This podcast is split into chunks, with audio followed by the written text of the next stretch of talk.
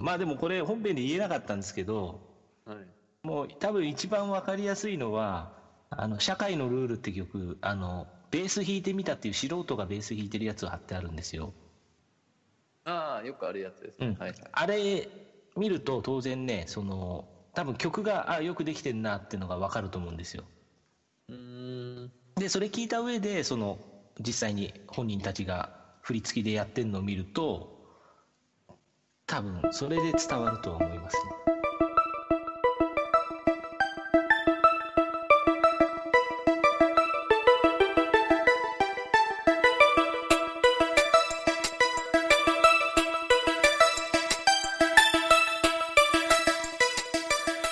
いやー、皆さん、あの、どんなトライアウトをお過ごしかと思いますが、マックスさん、今回もよろしくお願いします。お願いします。よろしくお願いします。いやー、前回の収録も非常に、ジャンコさんが熱く語ってくれまして、はい。とても真面目な 雰囲気で、えーやらせていただきましたね。はい。うん。まあ、あれはあれで、ね、ジャンコさんのご自身のももクロ愛だったりをうん知らない人に向けてはい。紹介してくれたっていうところで非常に、僕もね、正直知ってはいましたけど、そこまで細かく知ってたわけではないので、また一段ともクロに興味が持てたなっていうところで、ね、聞くと、仕事の待ち時間がなければ出会ってなかったって言ってましたからね。ねえねえねえ、うんそうですよね。その一瞬の本当偶然というか、まあ、ある意味、うん彼的には奇跡なんじゃないかなと。なるほど、なるほど。うん奥さんと出会った奇跡かいいのか、ももクロと出会った奇跡の方がいいのか、これはあの後でじっくりね、聞いてみたいところですけれども。そうですね、後からまたいらっしゃると思うので、うん。いろいろ聞いてみたいと思いますが、はい。はい。で、今週はですね、うんあのー先週に続いて、今回のその回はですね、今、おじさんが見るべきアイドル2018ということでやってまして、はい。えっ、と、今回はパート2ということで、僕、ペニガー・クリステルが、えっ、と、おすすめなアイドル、2018年におじさんに見てほしい、聞いてほしいアイドルをご紹介したいと思ってまして、あ、今回私の番じゃないんですか？松田聖子を散々語るっていうプログラムじゃないわけですね。そうですね、それはあの、最後のお鳥に取っておこうと思ってますので、あ、そうですか。はい。はい。うん、また、ちょっとすいません。次回以降にお願いしたいと思います。はい。で、えっ、と、この番組お聞きの方に、まず、最初に伝えておかないといけないのが、うん。えっ、と、非常に申し訳ない話なんですが、うん。あの、今回も多田さんが不在ですという残ね。念と。あただファンには申し訳ないと。そうですね。本当、はいただファンの方には、電気代返せと言われてしまいそうなんですが、うん。はい。電気代は返せません。ごめんなさいということで、はいご理解いただければと思います。はい。その代わりにですね、うんあの、ぼぼちぼちジャンコさんとかも入ってきてくれるかとは思うんですが、もう一方ですね、えっ、と、スペシャルなゲストをお呼びしてまして、うん。はい。あの、まあ、今回もね、ちょっと僕が紹介する、えーアイドルなんですが、はい。ちょっとこう、ロック要素が強いアイドルなので、うん。そういうことではやっぱりミュージシャンであり、バンドマンであり、はい。ギタリストであり、ボーカリストであり、シンガーソングライターであり、うん。ロロックンローラーであるはい。ですね。まあ、クリエイターであり、はい。作曲家であり、音楽家であり、表現者である。多分この方よ呼びかけるとあれだと思いますよ。ギターで答えてくれると思いますよ。そうですね。はい。音が割れない程度の音量でお願いしたいですけれどもね。そうですね。はい。はい。じゃあ、ご紹介したいと思います。えー、一 k さん、よろしくお願いします。あ、お願いします。ちょ、ちょっと今、あギター用意してなかったんですけどね。びっくりしたんですけど。用意しておかないと、いや、ね、すぐ横にあるんですけどね、ちょっと。台本は読んでくれななかったんですけど、台本は。ちゃんと書いてたんですけどね。はい。肩書きが多すぎてびっくりしてますね。いや、でも、一つもね、あの、偽りも誇張もない、あありのままの、ね、あそうですそうですね。はい。あの、イコさん、この番組何度かご出演いただいてましたけれども、そうですね、ははい。うんうん、あの、今回はですね、はい。ちょっと特殊な試みになってまして、ええ。え、あのーまあ、そうですね、前回、えっ、と、ジャンコさんがですね、え、はい。えっ、と、まあ、ももクロをご紹介してくれまして、あ、前回、ももクロでしたっけ？はい、あのーそうですね、まあ、この収録の時点でまだ配信されていないので、ああ、そうなんですね。うんあのえー、今更ながら僕、ももクロは結構入れたんですけどね。あ、本当ですか。まあ、いいですけど、はい。ちょっと、ええ、後ほど、ジャンコさんと場外乱闘編としてやってもらえればとあ まあだいぶ古いです。はい、わかりました。はい。はい。で、今回はですね、えっ、と、ぼ僕、ベニガー・クリステルが、はいこの疲れ切った世の中でですね、なんとか生きていくために、えっ、と、普段元気をもらうために聴いてるアイドルをご紹介しようということで、ちょっと、あの、お時間をいただければと思っておりまして、ちょっとその前に、ジャンコさん。は聞こえますか？い。あ、?Z! そうダブルゼータじゃないんですかね。大丈夫だよね。大丈夫ですね。うんはい。GT じゃなくて Z でお願いしあます。そうですね。はい。はい。はい。じゃあ、今週もよろしくお願いします。お願いしま願いしますもう今今週は僕が好き勝手喋りますので、はい。す。はい。途中途中途中で、まあ、補足ですとか、訂正ですとか、質問とかあったら、あの、が ガヤガヤしてもらえれば嬉しいです。はい。はい。はい。で、まあ、今週は音楽の専門家でもある IKKO さんもいらっしゃいますので、いろいろと、こう、深い考察をお伺いしていければなと思いますので、はい。ぜひよろしくお願いします。お願いします。はい。じゃあ、ということで僕の、えっ、と、おすすめするアイドルなんですが、えっ、と、知ってる方いるかもしれないし、いないかもしれませんが、えっ、とですね、 BiSH っていう、うん。はい、アイドルになりまして、はい。えーまあ、あの、徐々に知名度も高まってきているアイドルではありますが、いわゆるその、ももクロとか、モーニング娘。とか、そういうのに比べたらまだまだ全然っていうところで、まあ、うんそうですね、今日ご参加の皆さんどのぐらいご存知かわかんないんですけれども、すごく簡単に説明すると、あのー流れとしてはやっぱりももクロです、大元は。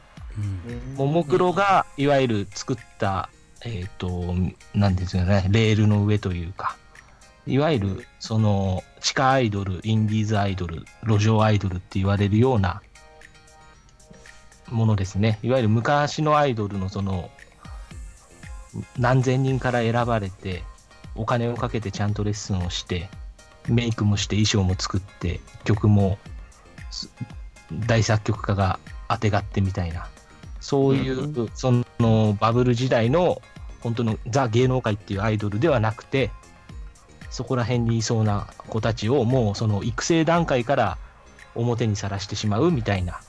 まあその、ね、それで実際にあの第一線まで来たのがももクロだと思うので、うん。の草分けですよね。その後に続いてるっていうアイドルなので、まあ、地下アイドルと言われるようなところからスタートしてる子たちですね。なるほど。もはい。ともとはあれなんでしょ？前身のグループかなんかがあるんでしょ？お、よくご存知で。は。はいい。あの、もともとビスっていうですね、これは僕も、このグループはその実際に見てたわけではないので、うん。あの、後からその調べて知った程度ですけれども、うんまあ、ビスっていうのがありましても、なくなってしまったんですけれども、はい簡単に言うと、その地下アイドル的な、インディーズアイドル的なところから、うんえっ、と、ぶ日本武道館を目指すみたいな目標を掲げてたんですけれども、うん。当然その、なんだろうな、正統派でやったら、その事務所も大きくないから予算もないし、うん。まあ、素材としてもそこまでね、あの、いいものが集まってるわけでもないみたいなところで、うんでも、そのやる気のあるマネージャーだったりとか、やる気のあるクリエイターだったりとかが、こう、力を合わせることで、かなりいいとこまで行ったっていうグループなんですけれども、うんまあちょっとかなり奇抜なことを、あの、やる方、やるっていうことで、その、人目に触れたりっていうような戦略というか、やり方をしてたので、はい。えっ、と、最終的に、えっ、と、解散公演を武道館でやろうとしたらしいんですが、うん。あの、武道館側から NG を食らったということで、そう。ん。で、別の会場でやるという、まあ、あの、プロモーションビデオで全裸になってたりとか、うん。えうん。まあ、もちろんその、何ですか、あのあニップレスなんとかでか聞いた言わ聞いたことあるな。なんか森の中を全裸で走ってみたいな。そうです、そうです。そうなのでね、ミュージックビデオでね。相当そういう下水というか、はいはい。かなり奇抜で過激なことをやるっていうので、まあ、ある意味、その地下アイドル界では相当伝説的な、あの、名を残したのがビスっていう、BIS っていう書く。はい。はい。で、その時に、その、マネージャーをやってた、えっ、と、渡辺さんって人が、うん。えっ、と、その後独立して、うん。自分でその事務所を立ち上げて、はい。で、もう一回 BiS をやり直すというようなコンセプトで、募集をしされたのが、まあ、最後に H がついて、 BiSH っていう風に、うん。ちょっと名前をて、まあ、メンバーも一から集め直して、でもそれは一応最初のコンセプトはだから、 BiS の、まあ、リニューアルというか、うん。まあ、そうですね、なんだろう、まあ、わかりやすく言うと、ビーズで言ったらニュービーズみたいな感じの。うん扱いなんですけども、まあ、ニュービーズは洗濯洗剤なんですけれども、そうね。なんか使うと真っ白になりそうなね。ですね。はい。で、えっ、と、なんだ、その、ただ当然ね、そういう、あの、独立したばっかりのマネージャーさんが社長で、ほぼ一人でやるような状況なので、もう本当、インディーズっていう、インディーズ、ドインディーっていう状況でスタートしてるのはもう間違いなくて、うん。まあ僕も図書期からね、あの、熱心に追ってたわけではないので、はい。あのすべて知ってるわけではないんですが、そんな状況だったのはもう後から見ても間違いないと。で。はい。まあでも、やっぱり前のビスをそのままやってもしょうがないわけで、うん。新しい方向を模索して始まったっていう、まあ、集まったのがビッシュっていうグループなんですけれども、このバンド、えっ、と、ビッシュ、BISH うん。と書くんですが、この、これ、えっ、と、なんだろう、略なんですね。うん。あるある言葉の頭文字を取って集めてビッシュっていうはい。ですけれども、まあこれちょっとご存知ない方もいると思うので、はい。答え答えを言うと、 Brand New Idol Shit なんですよ。こう。うんうん、なのではい。 Brand New Idol Shit ですね。うん。はい。つまり新しいクソアイドルっていうう。うんん。名前を略してビッシュ。ははい。なので、まあ簡単に言うと、要その、なんだろう、いわゆる選び抜かれた、その、すごい可愛い子とか、すごい歌がうまい子とか、あすごいダンスができる子とかを集めたわけではなく、うん。もう本当雑草の中の雑草をかき集めたみたいなあところで始まり、しかもそんな真っ当に売っていくつもりはなく、うん。っていうような、まあ、お前らクソアイドルだみたいなところで始まってる。まあ、それは多分ビッシュの、ビスの頃から、そういう方向性だったと思うんですが、うんきっとですね。まあ、新しいクソアイドルとして集められたっていうのが、まあ、これは一般的なスタートの説明です。なるほど。はい。はいで、でも一般的な説明はなるべく短くしたいので、うん。僕、話話が長いでおなじみなので、そうね。はい。ストーンどこまでコール続くのかなと思ってましたけどもね。はい。はい、ストーンコール続けとばかりなんですけれども、はいいや、ストーンコールドは繰り返しのね、妙があるんで。はい。再放送が早いんですよね。はい。じゃあ、トントンいきますと、はいはい。で、えっ、と、このビッシュですね、あのーまあ、そういう本当ドインディー、ど、あの、地下アイドルとして始まったんですけれども、うん。まあ、簡単に言うと、ちょっとずつ、えっ、と、ステップアップしていて、今ではもう、あの、今年、あれですね、なんだ、横浜アリーナもチケット完売してますし、こ年末には、あの、幕張メッセの大きいホールを3つぶち抜いてコンサートやるぐらいまで来てるので、う。うん。もうだいぶ、こう、なんでしょう、あの、商売的にも上がってはきてる状況なんですけれども、これ、このドインディから ABEX と契約するわけじゃないですか。はい。なんかコネかなんかあったのかコネはですね、もともとビスがな、うん、ABEX だったんですね。あおー。はい。なるほどなの、で、うん、なので、まあ、当然、ビスの代替わりっていうような扱いでもあるので、うん。まあの、で、売れるようになったら ABEX がっていうところは、まあ、自然な流れだったんだと思うんですが、はい。ただ、あのーこれですね、ABEX からあのメジャーデビューしたときに、うん。えっと、そのいわゆるキャッチコピーが変わったんですね。うん。もともとはその新しいクソアイドルでスタートしたんですけども、はいね。うんうんはい、メジャーデビューにあたっても、やっぱりね、新しいクソアイドルじゃ多分どうだろうっていうのもあったんだと思うんですけれども、うんうんうんそこでですねあの、楽器を持たないパンクバンドっていうキャッチフレーズに変わったんですね。はいはい。はい、で、ABEX からメジャーデビューと。なるほど。で、楽器を持たないパンクバンドなんて呼ばれるだけあって、うん、まあ、それまでの楽曲も現在も、いわゆる、えっ、と、すべてがバンド調というか、うんうん。アイドルだと結構ダンス系だったりとか、そうね。まあ、そううちのその、ね、ヒャダインみたいなものが、ももクロをはじめとして多いんですけども、うん。もう、このグループは一貫してバンドサウンドで構成されていると。はい。はい。で、えっ、と、なので、楽器を持たないパンクバンドとして、うん。あの、メジャーデビューし、まあ、その後も、えっ、と、活躍、活躍というか、躍進、えっ、とね、続けてるので、まあ、あの、ファン、ファンの間では、今年来年あたり、紅白とか行っちゃうんじゃないかぐらいまで期待を持たれてるっていうはいはい。状況。そういう意味ではもう、要は地下アイドルは卒業というか、もう十分めそめそれだけね、客を集めれるポテンシャルがあるんなら、はい。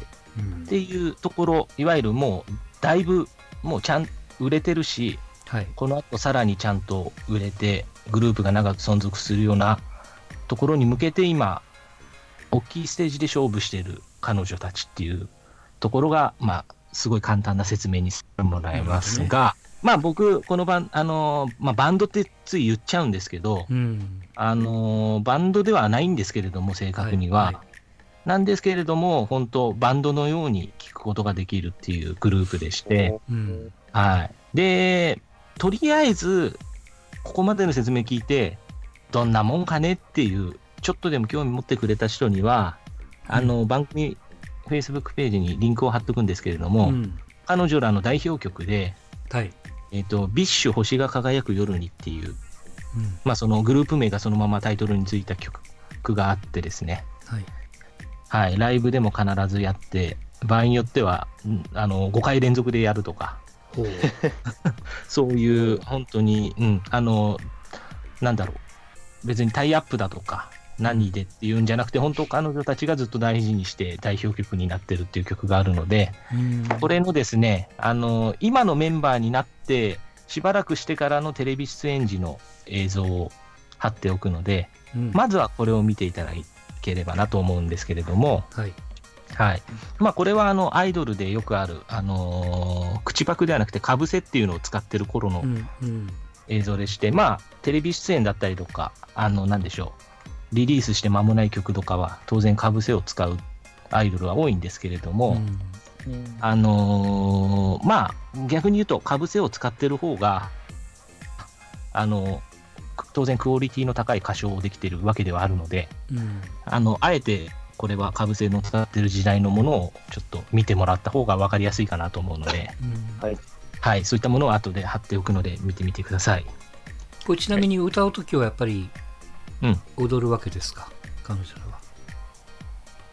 は。おお、よくわかりましたね。彼女らはですね、歌ったり、踊ったりするんですね。はい。はい。結構激しめの踊りなのかな？そのパンク、パンクバンド？はいはいはいはい。でね。うん。おーはい。じゃあまあ、ちょっとここからちょっとずつ、そういった僕が、こう、心をつかまれた魅力を紹介していきたいと思うんですけれどもな、るほど。はい。はい。まず一つがですね、うんえっ、と、お僕が一番、まあ、つかまれた部分でもあるんですけれども、うんこのグループ一番、一番というか、まあそうですね、すごい魅力だなと思うのが振り付けなんですね。うん。まあ振り付けで実際にそれをやる、まあ、ステージングですね。うん。はい。で、その、特にその、えっ、と、魅力が分かりやすいなと思うのは、その、さっき紹介した星が瞬く夜にという曲だったりとか、うん。まあ、興味ある方は調べてほしいんですけども、社会のルールって曲だったり、うん。ヒーローワナビーって曲だったり、うん。まあ、ビューティフルさっていう曲だったりなんですけれども、僕、うんペニガーがおすすめするのは、はい。あのーまあ、さっきマックスさんもちょっと激しいのかななんてことを言ってましたが、うんえー、と実際にそういう激しい要素はあります。うんあのーそれこそパンクバンドって言ってるぐらいなので、ヘッドバッキングだとか、うんそういうちょっと、あのーハードなアクションを盛り込んでたりするんですけれども、うんあのー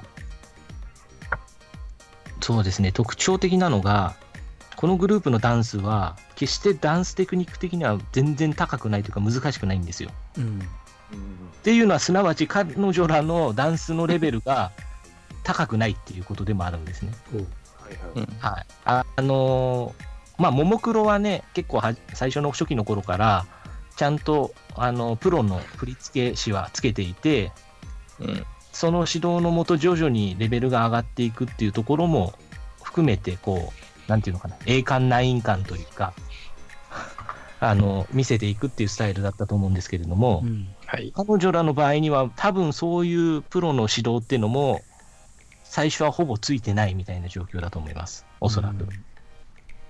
で、えっ、と、振り付けも自分たちで考えるみたいな、いうスタイルをとってまして、で、それが何を結果生み出してるかというと、あの、ダンスっていうよりもお遊戯なんですね。うん学芸会的なノリという。今あの、ミュートで見てますけど、まさにそんな感じですね。はい。なので、一個一個の動き見てると別にダンステクニックでも何でもなくて、うんその、いわゆる曲のノリだったり、展開だったり、まあ、歌詞だったり、そういったものを体で表現するっていう、歌いながら、そういうことをやってるので、あのーまあ、そうですね、ダンスっていうよりは本当振りっていう感じの子たちでして、でもそれがすごい魅力的で、あのーまあそうですね、見て、見てることで元気をもらえるというか、曲がより入り込んでくるというか、ちょっとそういうあの不思議な、ハロプロとかだとね、もう完璧なダンスとかを多分やってると思うんですけれども、うんそれとはもう本当真逆な感じ。だからまあ、大げさに言うとミュージカルというか、うんいうぐらいな感じの、あの、動きをつけて曲を、曲な曲の表現を高めるみたいな。ちょっと僕も専門家じゃないんで、そこはうまく言えないんですけれども、ちょっとそういう部分で、あの、彼女らのステージング動きに注目して見てもらうと、結構引き込まれていくかなと思います。僕も実際そこで引き込まれたので、はい。あのそもそもその、まあ、ダンスのねなんとなくイメージは湧きますけども、うん。えーまあ、出だしのこの子たち何人なんですかメンバーは、メンバーは、うんえーっとね、えーっとね、1、2、3、4、5、今、現状6人です。現状6人ですが、ちょっとまあ、あの、メンバーが抜けたりとか、あの、で、補充したりみたいなことがあるので、あの、時期によって人数が違うんですが、はいはい、まあ、あの、まあ、現状の6人体制がほぼ、なるほど。あのじゃあ多分固定10人20固定人いるっていうことでもなくその6人がなくそうですね6人,、6人のうんフォーメーションみたいなそうですね。踊りなのかな、はい、ただまあそうですね、いわゆるその大人数アイドルのフォーメーションダンスみたいなものだったりとか、うんそのいわゆるダンスミュージック的なダンスっていうものは、そんなに要素としてはないですね。なるほどうん、うん、うん、うん。みたいな。はい。まあでもそういったちょっとアイドルにしては変わった振り付けダンスをしているっていうところも、あの、見てもらいたいところですね、ぜひ。うんよくテレビとかで簡単に紹介されると、うん激しいダンスだとか、はいあの、高いダンステクニックとかっていう、こう、形容詞がつくんですけれども、うん決してそんなことはないと思います。うんうん。あの、レベル、テクニックは決して高くなくて、むしろ簡単な動きで表現できていることが、あの、すごいなというか、人を引きつける部分だなって僕は感じてますっていうところですねこれ。はあれですかね、あの、パンク、今ミュートで見てるんですけど、そのパンクっぽいミュー、音楽と、その、まあちょっとお遊戯っぽい感じっていうんですけど、それはもう合ってるんですか？別に全然違和感なくって感じですか？うん。あのもちろんその曲調はね、ものすごい激しい曲から、あのかなかなりポップなものまで幅広いので、ああ、あの幅広いんですね。うん。いやただ、一貫したバンドサウンドで、はいはい。あのージャンルとしてはもう、ロック、パンク、ロックみたいな、いやうんその、あんまり難しくないロックですね、簡単にはい言うと。はいはい。で、はいそうですね、そこには、あの、彼女らのアクション、ステージングが相当合ってる、フィットしてると思いますね。むしろ、その、本当そこの相乗効果で、人を魅了してるというか、おーえうんうんうんうん、そういう圧倒的な歌唱力とか圧倒的なダンステクニックでっていうことでは全くないってことを言いたいところですね。うんうん、そういう意味で、あの、そこを注目して、まずは YouTube とかで見てくれる方がいれば見てほしい。で、その振り付けを味わってもらうのも、このビッシュ星が瞬く夜にっていう曲が一番多分伝わりやすいと思います。何も難しい動きしてないのに、こう、ついつい見ちゃうみたいな。はい。まあ、第一の魅力はこの振り付けステージングってところなんですけれども、うん。はい。で、2番目の魅力、活かしてもらうんですが、これはもう、ここまでにもちょっと散々喋っちゃったんですが、えっ、と、うん松熊松熊健太さんって人がほぼ全ての楽曲の作曲、プロデュースをしてまして、なるほど。で、彼が、えっ、と、その、彼が中心にやってるスクランブルズっていう、その音楽制作チームがありまして、うん。うん。クリエイター集団というかですね、はいで、彼らが作曲、アレンジ、あのトラック作り、まあ、レ多分レコーディングだったりとか、うん。そのレコーディングしたもののディレクションだったりとか、ミックスだったりとか、ほぼすべて彼らが手がけてるような状況でして、うん。で、まあ、結局そのプロデュースが一括、一貫してるので、うん。あのー時期だったりアルバムが違う曲をこう混ぜて聴いても全く違和感がないんですね。あーまあ、統一感があるということなのかな？そうですね同じバンドのコンセプトがあって。なるほど。ね。本当だから同じバンドの CD をうん何曲かシャッフルで聴いててもそんなに違和感がないように、うん。うん、アイドルとかだとね、曲によってプロデュースが全然違う畑の人で、うん。うん。全くこう世界観が飛んじゃうってことあると思うんですけれども、そういう意味ではアイドルっぽくなく、本当バンド、一つのバンドの楽曲を聴くような感覚で聴けるので、これはそのそういういろんな聴き方しても違和感ないですし、まあ、あとライブとかでね、当然曲の順番がバラバラに演奏されても問題がないというか、うん。違和感入り込めるっていう効果にもなってると思うんですけれども、そういう意味でそのバンドっぽい、あそのー、なんか逆にそのアイドルだといろんな面を見たいっていうファンがね、うんうんうんうん、うん、そういうファンからすると逆にこうとっつきにくいというかもっと言うと飽きちゃうというかあ。一面しか見れないみたいなね。そういう意味では、その、うん。やっぱりそのスタート出身が地下アイドルなので、うん。あのーなんだろう、そういうその、オールマイティーな、何でもやれますっていう、その、